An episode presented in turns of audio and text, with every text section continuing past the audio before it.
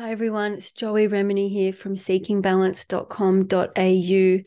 Um, today, I'm going to talk about neurodivergence and tinnitus.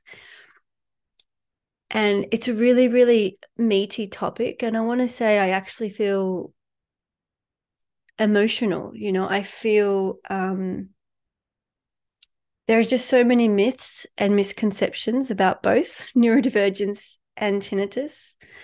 So, first of all, I want to start by saying I'm a neurodivergent woman. I'm on the autistic spectrum.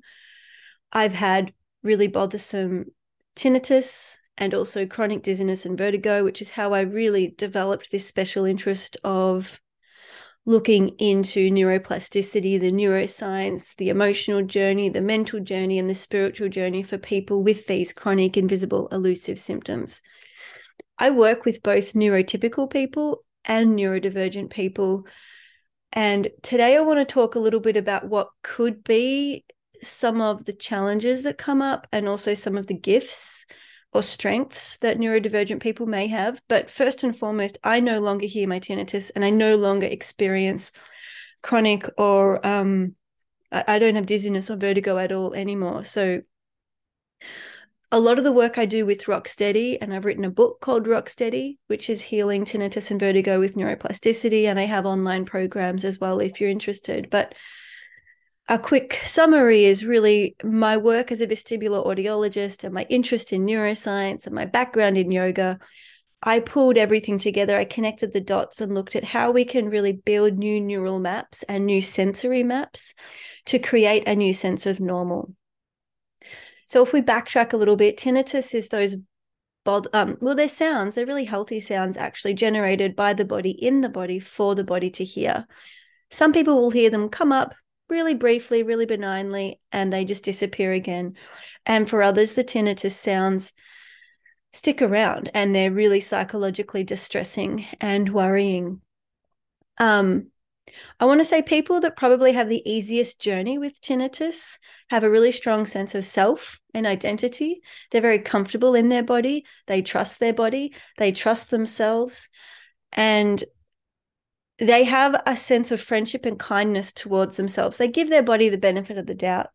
So, as the tinnitus sounds may arise, which does impact what's happening in our brain, um, they're able to be present with it, be curious with it, and then let it go again. So it becomes like this really transient experience that they would barely even talk about or mention. You know, it doesn't bother them, it doesn't spark any fight, flight, fear, freeze. There's no trauma, there's no attachment. And if that noise were to come again and visit them again, they would have that same no big deal, no big drama attitude. Um, and they're also able to not be dismissive of it. They don't have to ignore it push it aside um, so there's a really just healthy level of curiosity and engagement with the sound.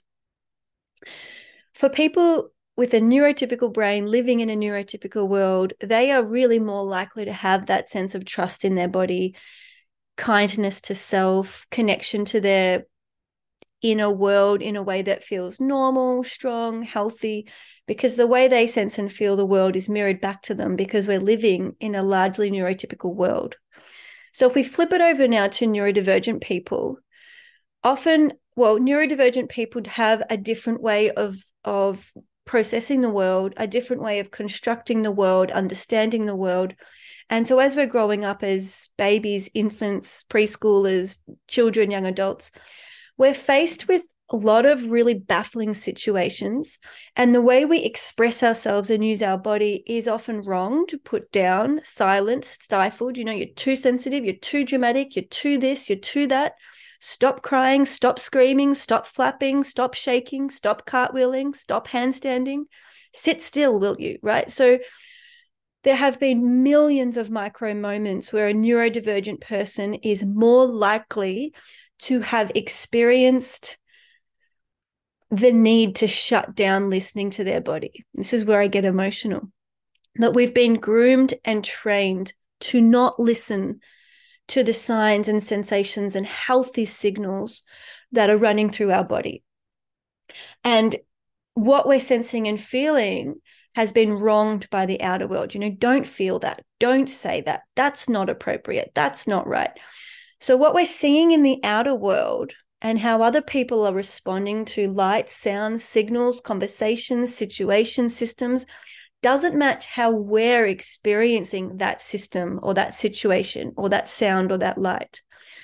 So, if we think about a neurodivergent person who's had a lifetime of dismissing their inner world, potentially wronging their inner world, trying to not flow with their authentic impulse and their authentic feelings because they're trying to really act and perform to please other people, which could very well start with their parents. Not always, but there could be a sense of having to perform, mask, pretend, camouflage, compensate.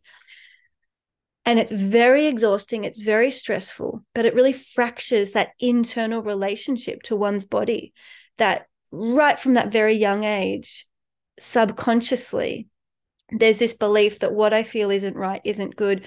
I need to pretend to be something else. I need to pretend that I'm more calm. So there's this like a cumulative effect that we might be we might be doing okay we're, we're pretending and making it work through primary school through those early years and same goes with high school we might be doing okay that we feel uncomfortable but we can hide it we can push through we can carry on and then we get into our 20s and 30s and as stresses in life build up, particularly I think as we get to that midlife around the 40s to 50s, where we start to really, I think, be faced with inauthenticity. And another really interesting common trait in, in autistic women and um, perhaps men too, I would say, is this real sense of justice and a keen eye for injustice. And with neurodivergent people, it can be really hard for us to keep our mouth closed and to not act and to not say something when we detect things are not right, they're not fair, there's a lack of justice. And I actually think that some of the loud sounds that the body is generating is this accumulation of stress that the internal world is going, this is just not right. So many things are stacking up. And it's just not right. And it could be such a confusing conglomeration of thousands of threads of just not feeling quite right within oneself and within one's relationship to the world and their own body that the body is literally starting to roar and pulse and scream and screech. And we get these tinnitus signals that the body is almost saying, I've had enough. I'm at my maximum. I can't hold anymore. I really need to be authentic. I need to express myself. I need to speak up. I can't hold this in any longer. So, the journey I take people on is this physical, mental, emotional, spiritual inquiry. It's a self study of what is going on in my body. What is my relationship to my body? You know, do I trust my body? How do I talk to myself? You know, just really getting very deeply curious about what is going on in my body. And yes, of course, this involves our nervous system, our arousal states, our internal sensations, our interoception, how we're aware of the physiological and sensory changes within one's body. And people who are neurodivergent on the spectrum tend to be highly sensitive. We're, we're, we're high detail people collecting all sorts of millions of data points of, of the world. And our body is taking in all of this sensory input with um, it's like high level high detail processing so like for me i know when i go to get acupuncture or something which i i sort of did by accident i didn't know what I was booking in for, to be honest. But you know, they're these tiny, tiny, tiny little pinpricks. But for me, it would make me jump. You know, there was just this really heightened responsiveness. And same can go uh, for neurodivergent people with changing light, lighting, and um, sounds in the environment that are not necessarily super loud or obnoxious. They can be really quite for other people pleasant sounds or sounds they would ignore. But a neurodivergent person might sort of be going well that doesn't fit in. What's that sound all about? And their brain will pick up on all of these odd um, details in the environment. So there's a lot of balls mentally speaking that a neurodivergent person is juggling We've got the internal conflict potentially of having a fracture in the trust between ourselves and our own body because we've been trained to pretend and mask in order to fit in and to essentially not be authentic to who we are. And at some level, we've probably been told it's not okay to feel what you feel. You need to do it this way. So there's this huge severance, which is repairable, by the way. And I really want you to come away from this feeling that there is hope and everything we experience um, really helps us come up against our own boundaries and edges and learn who we deeply are. And so every time we come up against these angering and injustices, you know, that we're faced with throughout life, it really is an opportunity for us to soften, to question, to come within, to develop compassion, to listen to the parts of us screaming and yearning to be held and heard. And I think for my vertigo and tinnitus clients in my Rocksteady community, a lot of people who really go through these incredible transformations, they have this level of I think spiritual reconnection back into into oneself. It's a very deeply healing remembering of all the different fragments of who we are. And people will often say, Gosh, I'm so grateful for the tinnitus because it really was that obnoxious force that stopped me looking outside of myself and helped me come back in to direct that curiosity and loving kindness inwards to figure out who I really am. I want to say some of the people who have the most difficult tinnitus recoveries pro- could be, and this is all speculation, but could be adults who are neurodivergent, but they don't know. So it's an unrecognized identity. And why I say that's um, added difficulty is that, and I can speak for myself here because I had I just found out I was neurodivergent recently, is when we don't understand we actually we actually have a, a brain that is structured in a different way by default, we'll be trying to keep up with neurotypical people. So we'll be comparing ourselves in our pace of life and our choices to our peers. And I think there can be an element of everyone's different and everyone's unique and, you know, trust yourself. But I could for myself, and especially when um, neurodivergent people experience change, we can find change really overwhelming, overstimulating, and it, it it takes a lot more energy for us to adapt to change. So I noticed that when I had children and became a mother, there's this enormous change to my rhythm, to my whole family life, to my sleep, to my social engagements, and I handled it really beautifully. It was a very gentle transition for me, but there was a black cloud over my shoulder, sort of questioning, like, you know, how long until I'll be able to keep up with my peers and, you know, have a day at the beach with the kids or just just keep up with the sort of way they're doing activities with their kids. Whereas I just felt like I wanted to stay home, have really quiet days, lots of sandpit play and, you know, go to the beach for half an hour or 45 minutes and come home again, like just this very quiet bubble. And if I think about the universe's overarching plan for a neurodivergent mother, I could see that the the guidance would be to take it really slowly, build these new neural networks of how you engage with your children, how you engage with yourself, how you engage with, you know, the playgrounds, the new environments, the new people, to really drip feed that data in slowly so the body can slowly integrate it and build all those new maps. For neurotypical people, they don't have that issue of building all these new data stores because they have the neural clipping and they have that more efficient way of building information quickly. Um, now, some of the advantages, I did I just should just check if I finished what I was saying there, but yeah, so tinnitus I think can come and go for neurodivergent people when we're exposed to lots of change. Um, and so we need to really know ourselves and be aware of ourselves in how to nurture our particular brain and body because we are all so very different.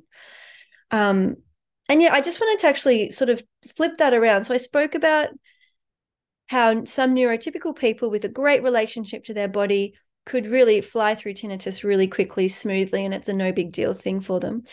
There is a there's the equivalent for neurodivergent people too. When you have a neurodivergent person who deeply understands their brain and body, they know how to respect their sensory system, they know how to pace themselves, they know how to rest their executive um, areas of the brain and they know how to stimulate themselves and release excess energy. They really deeply understand how information comes in, how it's constructed, and how they move that creative energy output out of their body. they will also have an easy breezy time with tinnitus because they understand how information is moving through their body.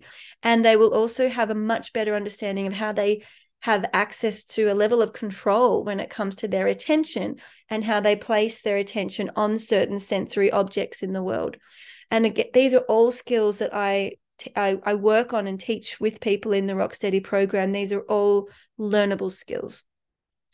And neurodivergent people have this incredible like set shifting capacity in the brain so they can really deeply focus on things they're interested in and lots of neurodivergent people are obviously deeply interested in their health and their bodies and that can be a real strength when it comes from a place of kindness curiosity and compassion.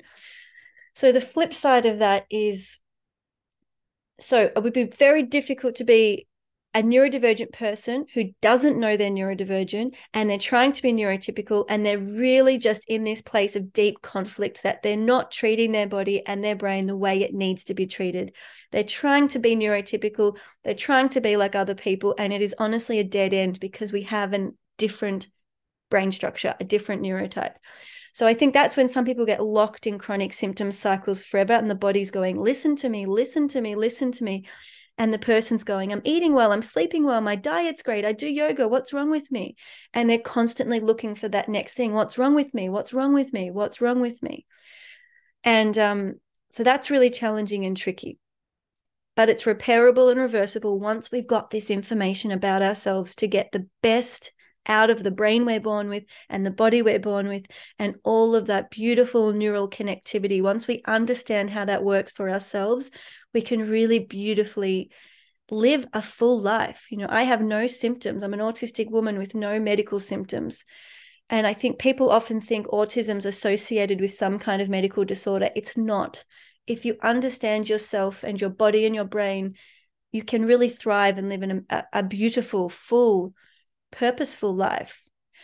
Um, and you know what I was saying about neurodivergent people having a strong sense of justice? The way we construct the world and view the world, we don't buy into social assumptions and social norms and things that neurotypical people absorb like osmo- osmosis. That's like this invisible rule book that they they just get and we don't get. So we're collecting all this data around the world. We're making sense of it all literally in micro bite-sized pieces and the way neurotypical people approach their working life, their career, their goals, their agendas, you know, what lights them up, it really can be baffling for us because we don't, we're like, wow, that takes so much energy. Why would you want to do that? Or um, a lot of social systems and structures that are exploiting vulnerable people or ex- exploiting vulnerable flora and fauna species uh, neurodivergent people will be very sensitive to that and will want to take action and speak up. And I think there are so many ways in the modern day world where a neurodivergent person can just feel like there's there's no one listening. Even if I speak up, I'm told I'm crazy or I'm too sensitive. And I think the body just keeps holding all of this not quite rightness that, you know, why are we treating the whales that way? Why would we put be putting um, seismic blasting for an oil company in the middle of a right southern right whale breeding zone in the ocean. You know, it's like why can't we caretake for these vulnerable creatures, these ancient beauties? And autistic people are very um, tend to be obviously it's a spectrum and everyone's different but they they tend to not see hierarchies and status they really see humans as humans and there's this vast interconnectedness that makes sense and many autistic people I've just learned also really relate to Indigenous ways of life and seasonal living, uh, which is slower, which is much more in tune with the environment. And that's what makes our bodies feel settled and relaxed and safe. Whereas being in this sort of like 24 7 bright lights, artificial lighting, long working hours, long commuting, these are all assaults to our sens- sensory system that again accumulate the stresses and the tension and the body has to get rid of it somewhere which is this symptomatic for some people will be tinnitus or vertigo or eczema or digestive issues or all of the above. So for neurodivergent people i think it's important to notice what your values are and what is rubbing up against you. Where are these injustices really poking you and in what ways can you write about it speak about it find people to talk to about it so you can move it through your system so you don't feel that you're having to suppress and squash all of your beautiful ideas and all of your caring, compassionate um, advocacy for yourself, for others, for the wider world. So I think finding a place to use your voice and use your creative energy um, is all part of this, you know. And it's interesting that people will say the tinnitus really taught me so much about myself and really brought me back to my voice and my creative flow and my creative expression. And that is a beautiful thing. Um, so last point I wanted to talk about is for neurodivergent people who know they're neurodivergent but have not had neurodivergent affirming supports. In other words, they are not taught how to move their energy, how to use that flapping and cartwheeling and spinning and rocking. They haven't been celebrated and supported in their special interest and gifts. Maybe they were bullied for whatever their special interest was, so they shut it down, which is so taxing on the brain because following a special interest brings vitality and vibrancy and energy into the system. It's like fuel for the car. So to have that squashed down is is an absolute tragedy in my opinion. Some neurodivergent people will have gone through cruel therapies that actually squash them and try and shape them and try and make them be neurotypical. So they are actually trained to not listen to their body, to not trust their body. And they have these authoritarian figures, whether it be school teachers, parents, or therapists, who are telling them how to use their body, how to be in their body. And their entire life becomes this tragic performance they are likely to have a very difficult time with tinnitus because of that huge severance and really i want to call it abuse to be treated that way by parents, teachers, or therapists is just beyond me. And I get very emotional when I hear about it. Um, so, for those of you listening, some of you might hear tinnitus come and go on few. It is an easy breezy kind of curiosity. It's not a big, not a big drama.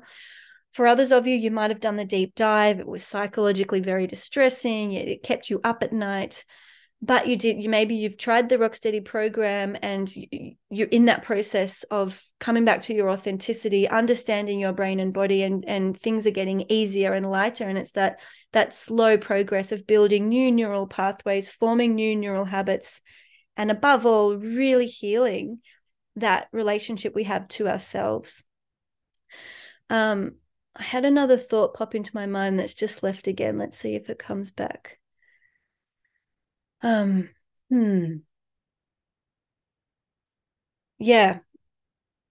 So I've I've mentioned this in one of my other podcasts on neurodivergence, but for other neurodivergent people, so not speaking just on behalf of myself, but we can be so enlivened and passionate and sort of furious, like the really intense emotions about, let's say, political injustices or economic vulnerability um, exploitation, corruption, and, and on any level, you know, a micro level, um, such as, you know, I don't know, someone littering the local playground or um, damage to indigenous plants or not listening to our local indigenous traditional custodians of the land, all the way up to to huge damage and abuse towards the earth itself and our our nourishing earth mother you know we can become so fiery.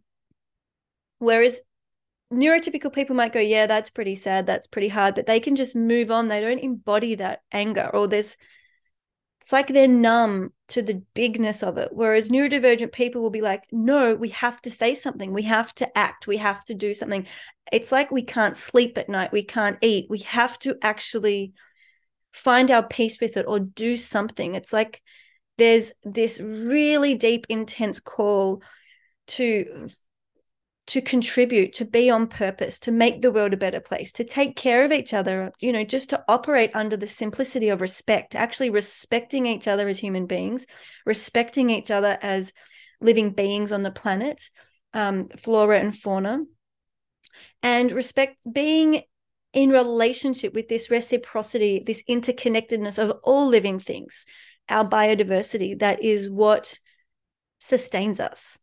And the reason I bring that up is I think for some neurodivergent people, when we have things like tinnitus and it's it there's just a lot going on that confuses us and why why am I so stressed out? Why can't I sleep? You know, what's wrong with me?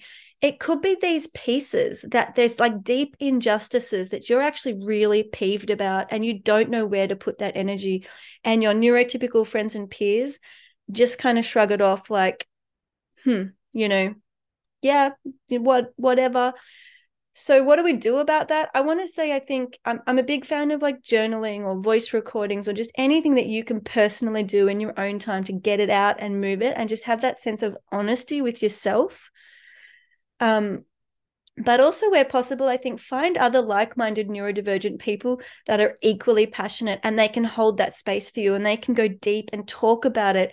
And help you potentially take those steps towards any kind of action that help your body feel that you're contributing that you're not stuck at this dead end and you might think that's an interesting thing to put in a podcast on tinnitus but honestly i've been doing this work for a long time I work online. I have a global community. I work with men and women. I work with neurodivergent people and neurotypical people, all ages, across many different diagnoses.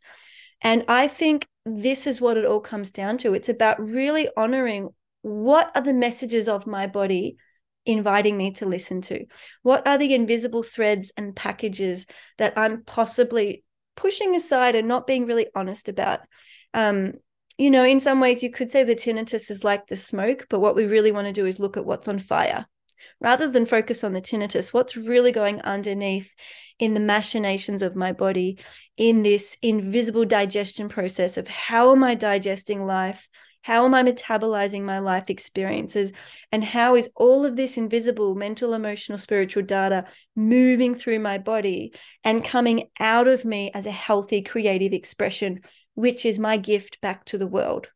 And this is the process again and again that I am witnessing and seeing in people who really reclaim that wholeness, learn to love their brain, love their body, and have a deep sense of acceptance and surrender for who they are and for how they are.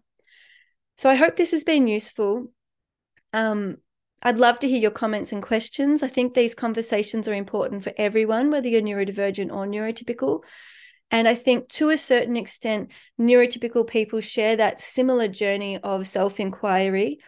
Um, but for neurodivergent people, we're just far more sensitive. We're far more attuned and aware of what's going on. So for us, it happens more aggressively, more quickly.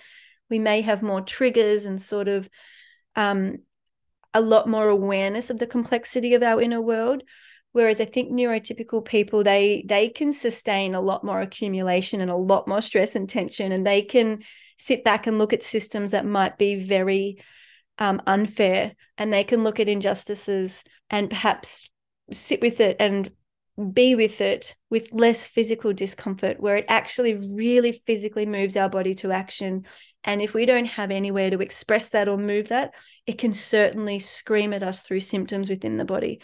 So it's just something to really think about and digest because I believe we're all here for a reason. I believe every single human being is gifted um, doesn't matter what your neurotype is. And I think it's really important that when the body is screaming at us, we're getting closer to that purpose and we're getting closer to that inquiry. And it's, it's a potent gift to offer ourselves that time to pause and reflect and go on that inner journey. If you want to be with a supportive community, by all means, visit seekingbalance.com.au, join the Rocksteady community. We have monthly live calls where we get together as a peer group from people all over the world. We have monthly grief and soul tending circles where we practice being authentic and vulnerable and witnessing each other. And we practice digesting and moving through the pains and sorrows of life, which is so important for this digestive process and for understanding our sensory symptoms and sensations that are moving through us. It's a really, really beautiful, supportive group. So if this is speaking to you, um, come and join us, come and meet us. So I'm Joey Remenyi, and it's a bye for now.